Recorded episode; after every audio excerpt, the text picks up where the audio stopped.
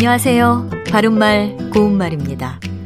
시험을 볼 때라든지 퀴즈나 게임 같은 것을 할 때 답을 표시하는 방법에는 여러 가지가 있습니다.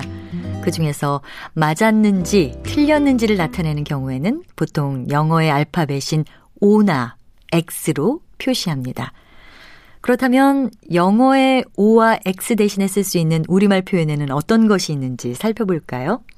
우선 O에 해당하는 것은 O의 모양을 나타내는 표현인 동그라미나 동그라미 표가 있습니다. 그리고 X에 해당하는 것은 보통 가위에 날을 벌려 놓았을 때 모양을 생각해서 가위표라고 부르곤 하지요. 그리고 가위표 외에도 가세표라는 것도 들어보셨을 겁니다. 혹시 가세표가 잘못된 표현이라고 생각하시나요? 아마도 가세가 가위의 방언이니까 바르지 않은 표현이라고 생각하실 수도 있을 것 같습니다. 그런데 실제로 표준어로 쓰이는 가세는 건축과 관련된 용어인데요. 사각형으로 짠 뼈대의 변형을 막기 위해서 대각선 방향으로 빗댄 쇠나 나무로 만든 막대를 가리킵니다. 그 모양이 바로 영어의 X자와 같다고 해서 가세표라는 표현으로 쓰입니다.